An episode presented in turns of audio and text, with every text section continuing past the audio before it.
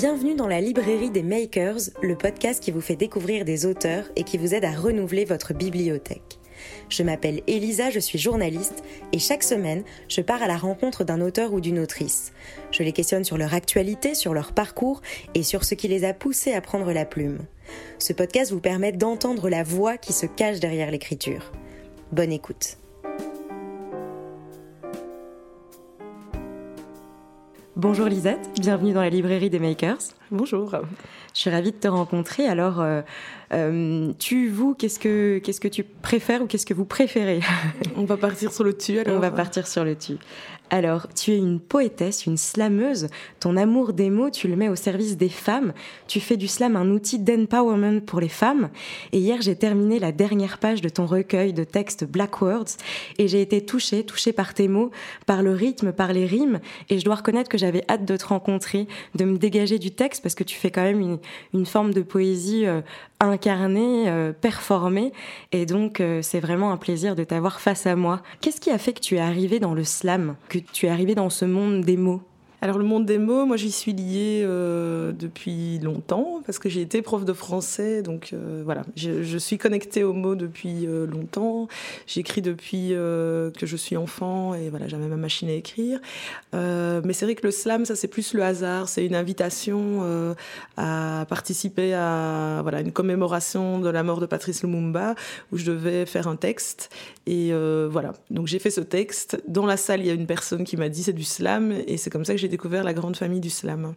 Euh, donc c'est un peu le hasard, mais comme souvent en slam, c'est souvent le hasard parce que ça reste un milieu euh, assez confidentiel, même si c'est un peu le vent en poupe pour le moment. Mais en tout cas, l'entrée euh, se fait souvent par, par personne. Voilà. Et est-ce que tu peux nous parler de ce monde du slam? Parce que comme tu le dis, ça a ce côté un peu, même si ça a le vent en poupe, comme tu le dis justement, on ne connaît pas forcément ce que c'est, comment on y entre, comment finalement tu t'es rendu compte que ton texte était du slam? Alors c'est vrai que ce qui a le vent en poupe, c'est plutôt des, des, figures de proue, des voilà, comme par exemple Grand Corps Malade, mais en réalité, il ne fait pas vraiment du slam puisque le slam c'est une, une en tout cas une manière de partager de la poésie qui a été créée dans les années 80 aux États-Unis par Mark Smith à Chicago et avec des règles simples euh, et qui ont comme euh, point commun une, envie en tout cas de démocratiser l'accès à la poésie. Donc les règles simples, c'est que ce sont des textes qu'on doit avoir écrits soi-même. Euh, c'est un texte qui fait maximum trois minutes et il n'y a pas de décor, il n'y a pas d'accessoires et surtout il n'y a pas de musique. Donc c'est a cappella. Donc en réalité, Grand Corps Malade n'a pas rendu populaire le slam, il a rendu populaire plutôt le spoken word. Mais voilà, c'est un slammer aussi euh, à la base. Mais donc, du coup, c'est vrai que dans l'imaginaire du grand public, le slam est associé à la musique, alors que dans les micros ouverts, dans les scènes ouvertes, il n'y a pas d'accompagnement musical. Et alors, trois minutes maximum, c'est Trois minutes maximum. On peut faire des tout petits textes de 30 secondes. On peut un peu dépasser parfois les trois minutes. Mais alors, si on les dépasse, on sait qu'on grignote du temps de parole d'autres personnes. Et donc, euh, c'est pour ça qu'on dit que le slam, c'est un art de l'écoute, parce que sur une soirée de trois heures, on parle donc maximum trois minutes, et le reste du temps, on écoute, on se nourrit euh, de la poésie, des textes des autres personnes. Alors moi, j'ai écouté, je t'ai écouté euh, à travers ton livre, mais que j'ai lu. Alors est-ce que tu, tu, aurais envie de nous faire l'honneur de nous lire un de tes textes de Black Words? Oui. Euh, alors c'est marrant parce que j'étais venue avec un autre texte qui n'est pas dedans, mais qui correspond plus à ce que je, je crie pour le moment. Alors, mais c'est comme tu veux. Euh, euh, c'est toi qui choisis. Alors oui, eh ben, du coup, je pars quand même sur un, sur un autre texte. Eh ben, c'est très bien. mais qui est dans, dans, la continuité, en fait, si tu veux, dans Black Roads, il y a une partie euh, qui réfléchit aux identités métissées, et puis vers la fin du livre, on, on s'oriente vers des textes qui sont plus liés à de l'érotisme, mais c'est aussi un questionnement sur euh, la présence du corps des femmes dans l'espace politique. Donc voilà. Et donc du coup, la suite, le prochain bouquin, ça parle plus de ça, mais donc voilà, j'ai les textes Alors, sous les yeux. Je t'en prie. Merci. C'est l'époque où les profs de gym ne considèrent pas encore comme un problème leur présence dans un vestiaire rempli d'élèves qui se déshabillent. C'est l'époque où les profs de gym ne considèrent pas non plus comme un problème leur clope sur clope ou la lecture en diagonale de leur journal des sports, pendant que ces mêmes élèves s'appliquent à exécuter le plus correctement possible leur roulade avant et leur roulade arrière. Par contre, ce n'est pas encore l'époque de la grande mode des mini-shorts échancrés de pongistes à la Jean-Michel Sèvres. Car Jean-Michel Sèvres n'est encore qu'un joueur de ping-pong amateur parmi les joueurs de ping-pong amateurs. Mais ton prof de gym, lui, porte déjà un mini-short échancré de pongiste. Ton prof de gym, lui, il ne fume pas. Ton prof de gym, il ne lit pas le journal pendant tes trépieds et tes poiriers. Ton prof de gym, il a un diastème. Diastème non masculin, écart entre les deux incisives. Ton prof de gym, il a un diastème qui laisse passer la lumière quand il te parle. Ton prof de gym, il porte un mini-short échancré de pongiste, un mini-short bleu électrique, mini-short duquel tu peux voir dépasser son slip quand il vous montre certains exercices. Tu peux voir ses poils aussi, il en a beaucoup, mais comme ils sont blonds ses poils, il faut s'approcher un peu et fixer longuement son slip ou ses cuisses pour voir qu'il en a beaucoup. Tu te demandes si tu es la seule à voir ses poils et son slip et ses cuisses. Ses cuisses tellement énormes, tellement pleines qu'elles te font penser à la photo du plus gros arbre du monde dans le livre Guinness des records. C'est un séquoia, le plus gros arbre du monde. Tu te demandes en combien de temps tu serais capable de faire le tour de ce séquoia. C'est l'époque où tu chronomètres la moindre de tes activités. Combien de secondes pour faire un aller-retour dans la cour de récréation? Combien de secondes pour lire une page de la comtesse de Ségur? Combien de secondes pour faire trois fois le tour des deux quiz de ton prof de gym? Combien, combien, combien de secondes? Attention, trêve de questions. Lumière du diastème, lumière, lumière. Ton prof de gym te parle, lumière. Comme tu es la plus douée de ta classe, la plus souple et celle qui court le plus vite et celle qui saute le plus haut et celle qui dribble le mieux, c'est toi qui es chargé de montrer de donner les exercices d'échauffement à tes petits camarades. Tu es l'assistante du prof de gym, la chouchoute du prof de gym. C'est cool d'être l'assistante du prof de gym et la chouchoute du prof de gym, mais tu te dis que ce serait encore plus cool d'être la femme du prof de gym. Enfin, pas là tout de suite. Il faut d'abord que sa femme actuelle, que tu as vue au barbecue de l'école la semaine passée et que tu as trouvé tellement, tellement, tellement, tellement vieille, il faut d'abord que sa femme actuelle meure. Merci Lisette. Merci. Waouh, c'est un vrai sport en fait aussi le slam. On n'en parle pas, mais c'est. Euh, c'est un grand souffle. oui, c'est ça. Un grand souffle. Alors là, c'est particulier parce que je lis le texte, donc je l'ai pas encore étudié par cœur. Mais là, dans la phase du slam, donc euh, l'idée aussi du slam, c'était de euh, sortir un peu la poésie, la littérature et l'amener vers les arts de la scène. Donc il y a, voilà, dans ce passage de l'écrit à l'oral, il y a une phase de mémorisation des textes et donc dans la forme la plus, je vais pas dire noble, mais dans la forme la plus pure, du slam il n'y a pas de feuille en fait. L'idée c'est aussi de se dégager euh, des mots et du, texte, du livre, et de se dire ben les comédiens n'ont pas de feuilles, les chanteurs n'ont pas de feuilles, les gens qui sont dans les arts de la scène n'ont pas de feuilles, donc il n'y a pas de raison qu'un poète qui fasse un texte de moins de trois minutes ait une feuille. Donc euh, là, voilà, le texte, il est en lecture, euh, en lecture, performé, même en lecture simple, parce que je suis assis, je suis pas debout. Mais euh, dans quelques semaines, il sera sans feuille. Et, donc, ça va nécessiter de réfléchir comment il se dit debout? Est-ce que je bouge? Est-ce que je reste avec un micro sur pied? Ben Voilà, ça, c'est tout le travail aussi de la poésie performée. Ouais. Ok. Et alors pour écrire un texte pareil, combien de temps? Comment est-ce que comment est-ce qu'il se passe ce processus d'écriture? Est-ce que c'est viscéral, c'est instantané, ou alors c'est quand même assez long? Comment est-ce que tu écris? Alors moi j'ai deux types de textes. Euh, j'ai des textes de jaillissement, c'est-à-dire un truc qui voilà, qui te traverse et l'écriture se fait très vite et finalement après c'est dans le passage en bouche que ça se modifie un peu, que ça se cisèle, que ça se retravaille. Mais à vrai dire j'en ai peu et c'est souvent comme quand je reçois un coup de poing.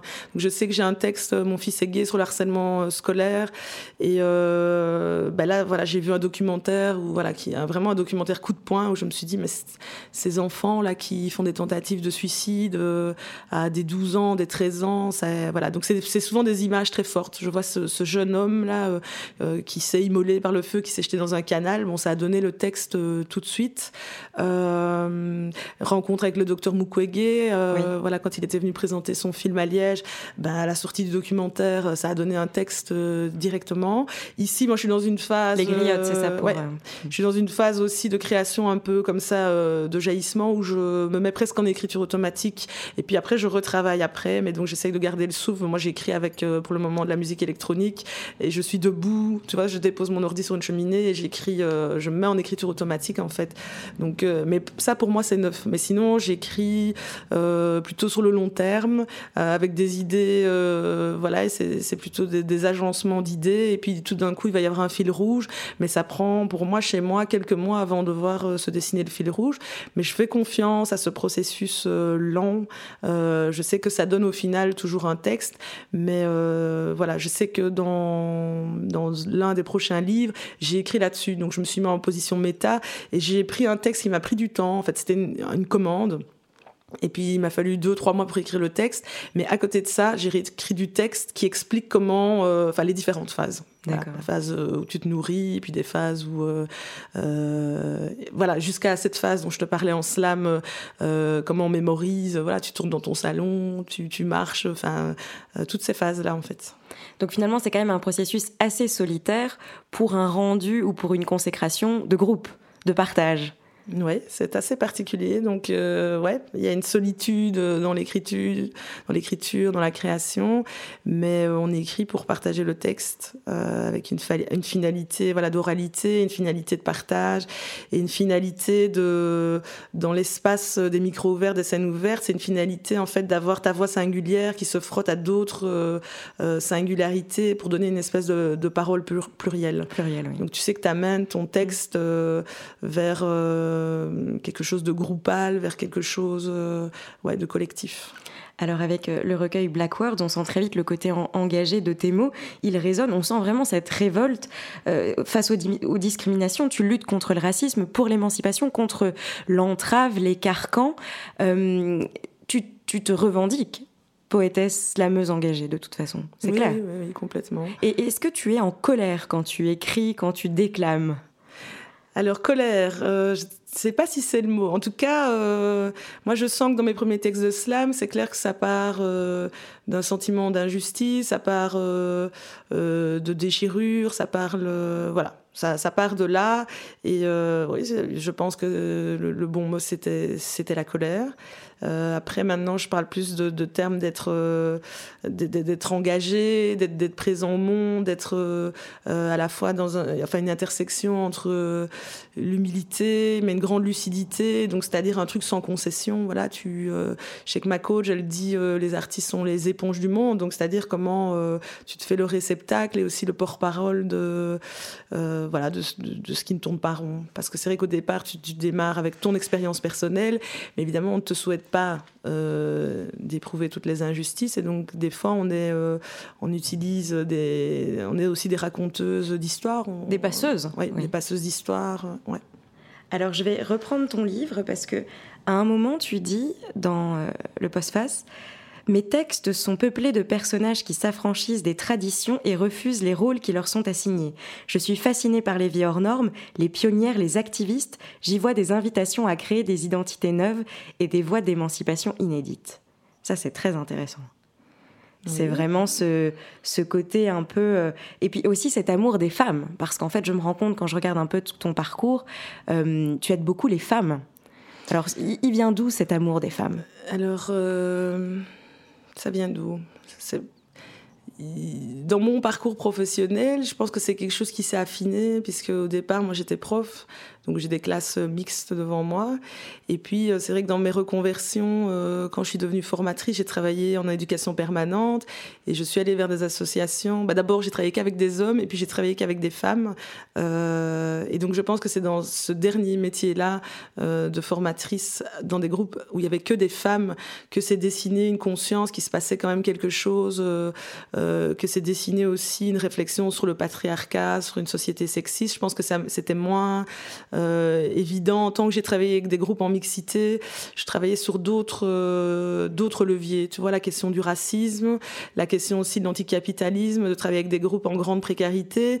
Mais jusque-là, je pense que j'avais pas eu vraiment de conscience que euh, la précarité au féminin, ça se marquait d'une certaine manière, ou que le racisme au féminin, ça se marquait d'une certaine manière. Je voyais des hommes et des femmes qui vivaient des situations de racisme, des situations de précarité. J'avais pas un focus genre jusqu'à ce que je travaille dans cette dernière association. Et justement, cette manière, quel, quel était ton regard? Qu'est-ce que tu as pu observer là-dessus sur la femme?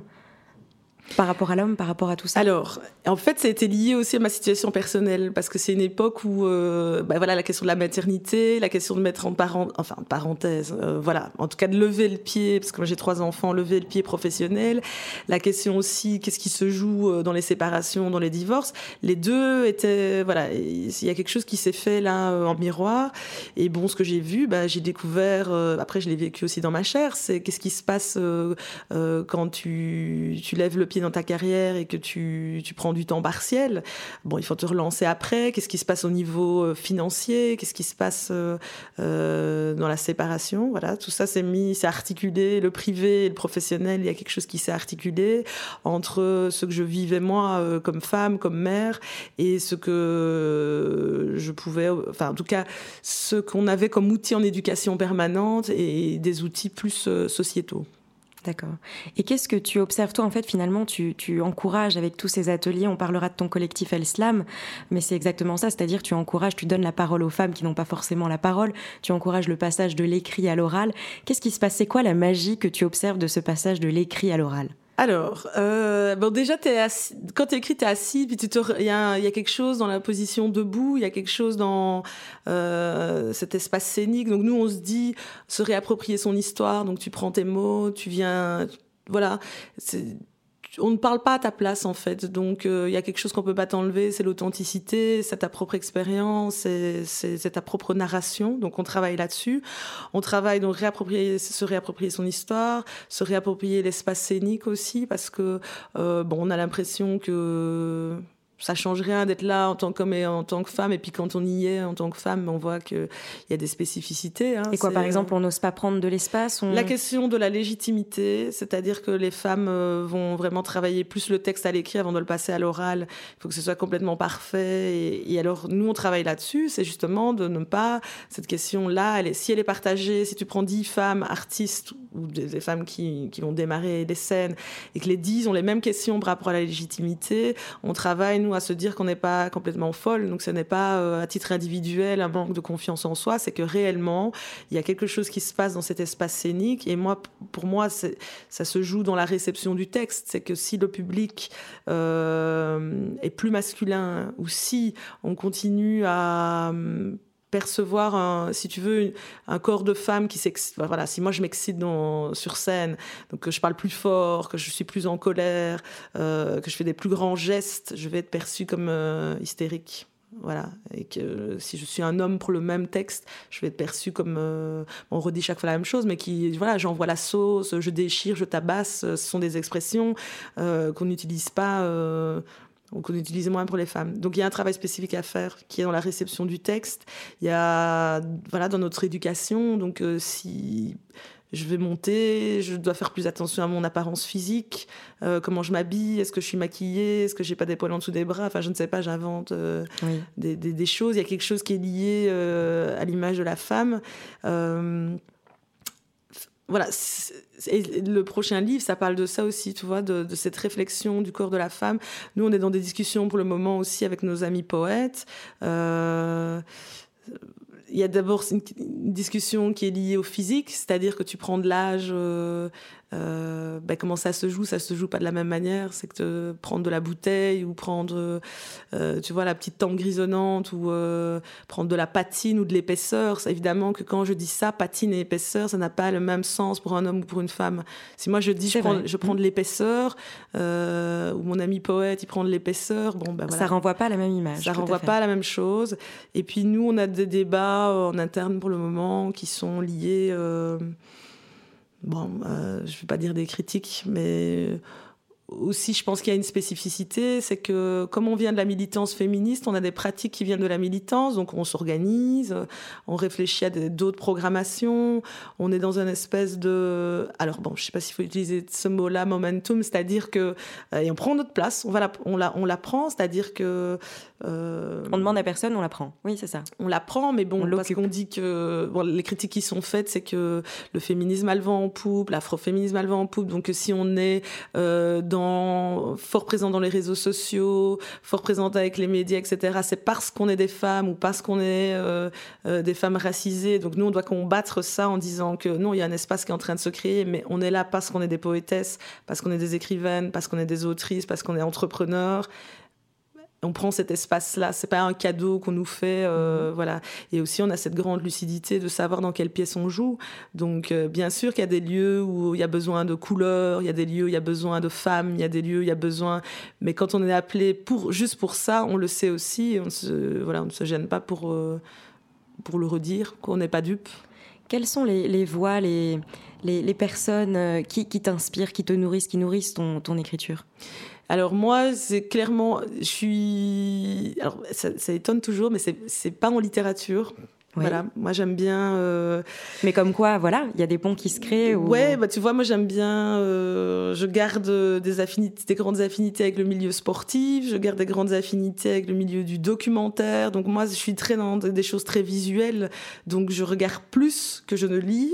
Euh, et donc du coup, mes grands coups de poing, ils viennent des grands docus. j'aime beaucoup la photographie aussi. Donc c'est quand même des choses visuelles. Est-ce que c'est des choses que tu peux citer qui peuvent inspirer des gens, voilà, des docus par exemple Alors qu'est-ce qu'il y a? Moi, tu vois cette maladie de trucs que tu regardes plein de trucs et que tu oublies les titres. Je réfléchis, je réfléchis. Euh, Allez, qu'est-ce que j'ai regardé là? Après, par exemple, moi, c'est des, des vies d'artistes, quoi. Tu vois, euh, là, je, je, parlais avec mon ami sur le chemin du documentaire sur Lady Gaga. Bon, tu vois, ça n'a rien à voir avec la poésie, mais de la suivre dans son parcours, euh, euh dans ce qu'elle dit, les, enfin, justement, sa vie de femme oui. euh, par rapport à sa vie d'artiste. Moi, j'aime bien, c'est, voilà, regarder ces grands écarts-là. J'aime bien les parcours de gens qui reviennent de très loin et, ou qui n'étaient pas destinés à aller là où ils sont.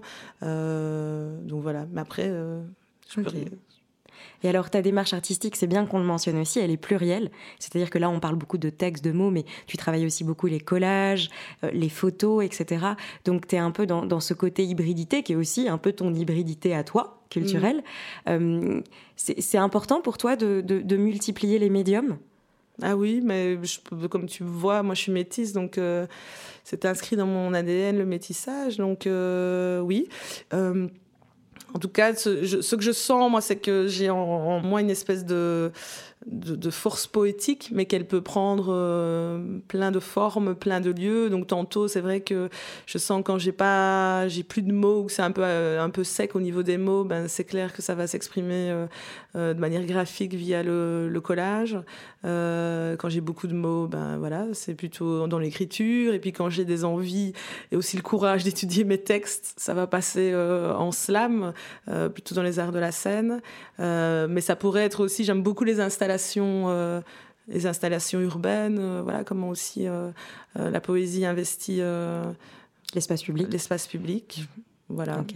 Mais c'est la danse aussi en cabaret, donc euh, ça prend plein de formes. Et, c'est marrant parce que j'ai lu, alors je ne sais plus si c'est dans, dans, le post-face ou si c'est dans, dans, des interviews que tu as pu donner, que, euh, que Lisette a aussi pris euh, la plume un jour parce, qu'elle, parce que dans un train, voilà, on l'a traité, je crois, de, de négresse, c'est ça, hein, c'est quelque chose comme ça. Et alors maintenant, voilà, j'ai l'impression que tu as vraiment évolué dans le sens où évidemment que tu luttes toujours contre le racisme, que voilà, c'est, toi ce métissage, mais j'ai l'impression que maintenant c'est, aussi plus vers les femmes. Je veux dire, le, le projet a évolué ou peut-être la lutte a évolué c'est... Euh, alors... Euh, non, je pense que ça a pris notre. Euh, alors non, je pense que c'est moins lié au thème parce que les thèmes, je pense que ça reste, ça reste un thème central cette question-là. mais je pense que c'est parce que les premiers textes étaient plus cathartiques, donc c'est vraiment une réponse à voilà, tu, tu, as tout un bouillonnement intérieur et tu cherches une porte de sortie à ce bouillonnement intérieur, parce que moi, il y a aussi la question de la transmission qui est très importante pour moi. Donc euh, voilà, tu, tu sors cette, qu'est-ce que j'ai envie de transmettre à mes enfants euh, Est-ce que j'ai envie de transmettre cette colère-là, ou est-ce que j'ai envie de la transmettre de manière déjà un peu sublimée, mais c'est-à-dire sous forme de euh, à la fois grande fierté des, des origines et euh, lucidité par rapport euh, par rapport au monde.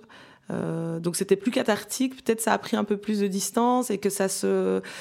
Le début, c'est clairement quelque chose euh, de libératoire et, ça correspond à ça parce qu'aussi c'est vrai que euh, ça je t'ai pas dit, mais ça, comment je suis arrivée là? Donc il y a cette agression dans le train et puis aussi cette invitation à monter sur scène, ça correspond à un moment donné où je, suis en burn-out.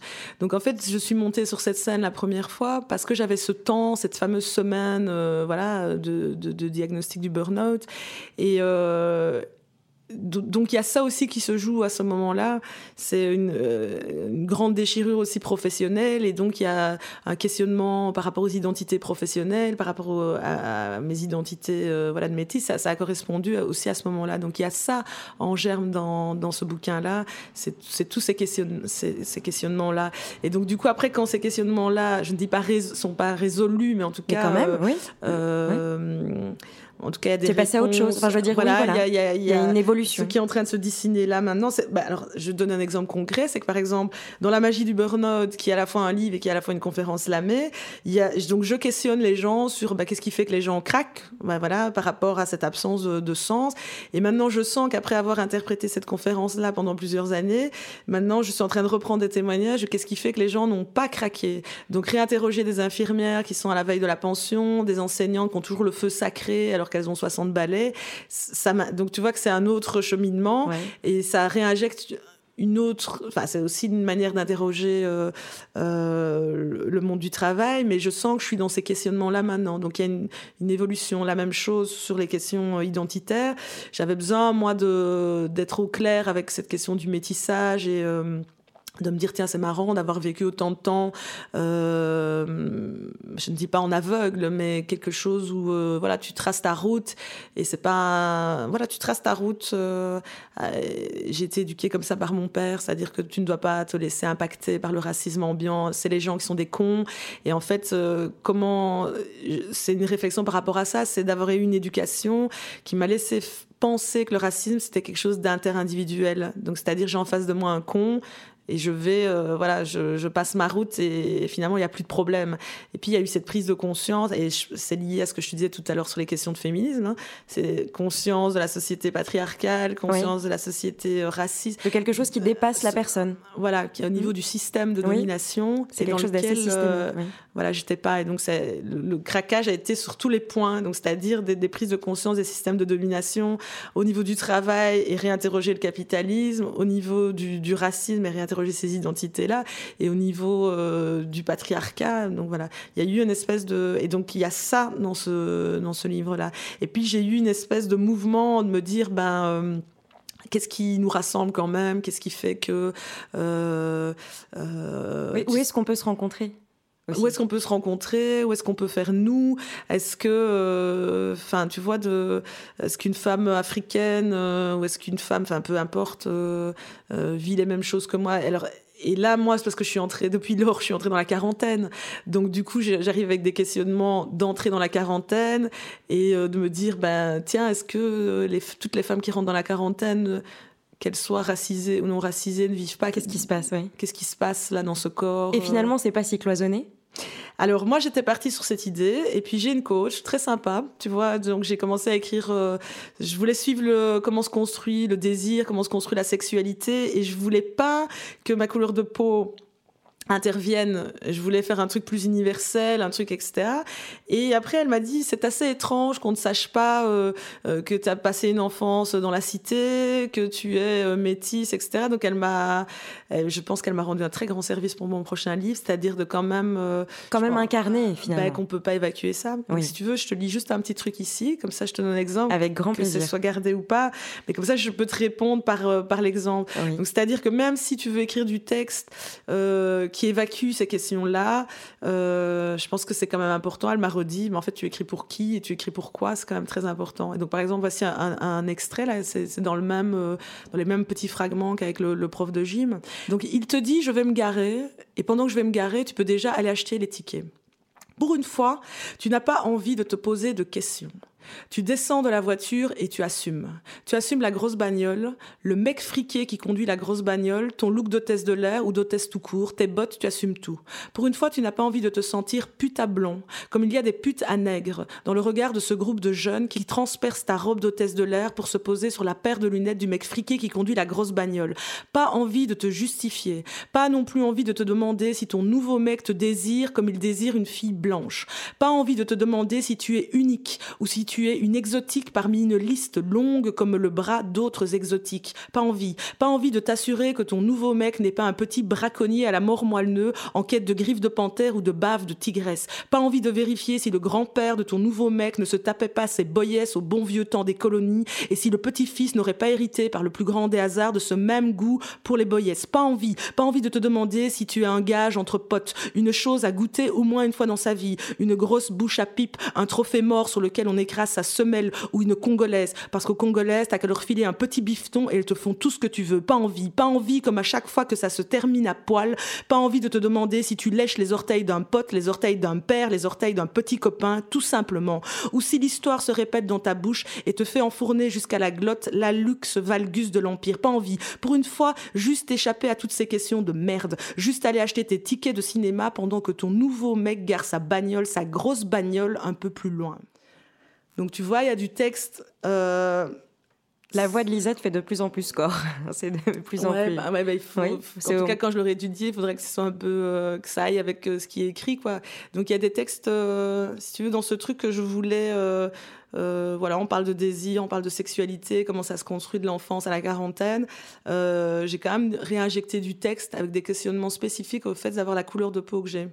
Euh, quand tu entres en relation, quand ça se construit, ou des questionnements qui sont liés euh, à ta classe sociale, euh, voilà, ta couleur de peau, ta classe sociale, indépendamment de... Et je crois que ça ne peut que servir le texte, dans le sens où ça ne veut pas dire que plus tu vas l'incarner, moins les gens qui ne seront pas forcément comme toi se sentiront concernés. Tu vois ce que je veux dire? Mhm. Dans le sens où parfois on peut se dire, plus j'incarne, et plus je vais attirer l'attention de gens qui se sentent comme moi, alors qu'en fait, pas tellement. Non, et aussi ça, permet, ouais, mm. ça permet aussi de... Tu vois, quand tu as par exemple, moi, avec tous ces fragments-là, il y a des choses que je dirais dans certains lieux, peut-être. Ça me permettrait aussi de choisir et de voir aussi euh, à qui j'ai envie de parler de quoi. Parce que parfois, moi, quand je performe, euh, je vais dans des lieux très militants, très afroféministes et j'ai un public finalement qui me ressemble. Et parfois, je peux faire euh, deux, trois scènes et ça, c'est plus je vais vers la littérature, plus je vais vers la poésie. Et puis, il n'y a pas de personnes racisées sur scène, mais il n'y a surtout pas de personnes racisées. Donc, moi, j'ai déjà eu ça, des expériences euh, de faire un, deux, trois festivals d'affilée où il n'y a pas une seule personne racisée dans le public. Et ça, est-ce que c'est pas aussi galvanisant, si ce n'est plus de toucher finalement un public qui n'est euh, pas forcément pas convaincu, mais tu vois ce que je veux dire C'est un peu. Oui, euh, donc c'est aussi, moi, je, fais de l'entrisme, donc je fais. je dis les textes que j'ai à dire là où j'ai envie de les dire, mais donc, du coup voilà, c'était important et je pense que ma coach, elle avait raison de me, de me remettre en écriture, en tout cas sur quelque, c'est pas tout un texte euh, euh, c'est pas euh, un texte sur euh, une femme racisée, mais qu'à certains endroits, ça recommence à pulser, qu'à certains endroits, ça recommence un peu à grincer, du coup, pour ne pas rentrer alors dans une veine bah, très à la mode, des nanas qui sont à l'aise avec des questions de sexualité, voilà, et qui viennent parler de, de, sexe. Ça, parle, ça parle aussi d'autres choses. Eh ben, en tout cas, tu nous aurais bien teasé tout ça. C'est pour quand? On est obligé de te le demander. Alors, ouais, là, euh, c'est pour euh, début 2020. Ok, donc il faut attendre encore un, petit peu. Et évidemment que je te réinviterai euh, pour parler de, ce nouveau livre. Donc voilà, peut-être avant de se quitter, deux petites minutes pour que tu nous présentes On ne s'excuse de rien, collectif El Slam chez Maelstrom Édition. Voilà. Oui, alors, euh, bon, c'est un beau livre, je le vois là, de rien. Non, non, non, très oui, c'est vrai, c'est vrai. Euh, il y a 57 personnes dedans, donc euh, majoritairement des femmes, il y a 3-4 hommes. voilà, il y a des artistes, et puis il y a des, la majorité des personnes qui sont reprises dans le livre, ce sont des femmes qui ont participé aux ateliers d'écriture et de coaching scénique organisés par El Slam. Et donc, El Slam, c'est une assoce qui a été créée, enfin voilà, que j'ai impulsée en 2015, c'est une assoce liégeoise, et la spécificité, alors c'est mixte, Hein, euh, mais la spécificité, c'est d'amener euh, les femmes sur scène pour la première fois. Et donc là, on a eu un beau cadeau euh, de David Giannoni, l'éditeur, qui nous a mis une carte blanche et on a pu, voilà, la question c'était simplement ça, c'est de demander aux femmes de, de partager, d'accepter en tout cas de partager, de refaire passer à l'écrit un texte qu'elles avaient partagé sur scène ou dans les ateliers. et donc voilà, on a un, recueil, c'est choral, c'est groupal, c'est collectif. et c'est riche, et c'est très diversifié. Voilà, c'est euh, des thématiques plurielles, mais qui, euh, additionnées, je pense, donnent une, euh, une, belle image de ce qui est en train de, de, de, se jouer là, comme enjeu au niveau sociétal, et aussi comme questionnement au niveau des, au niveau des femmes.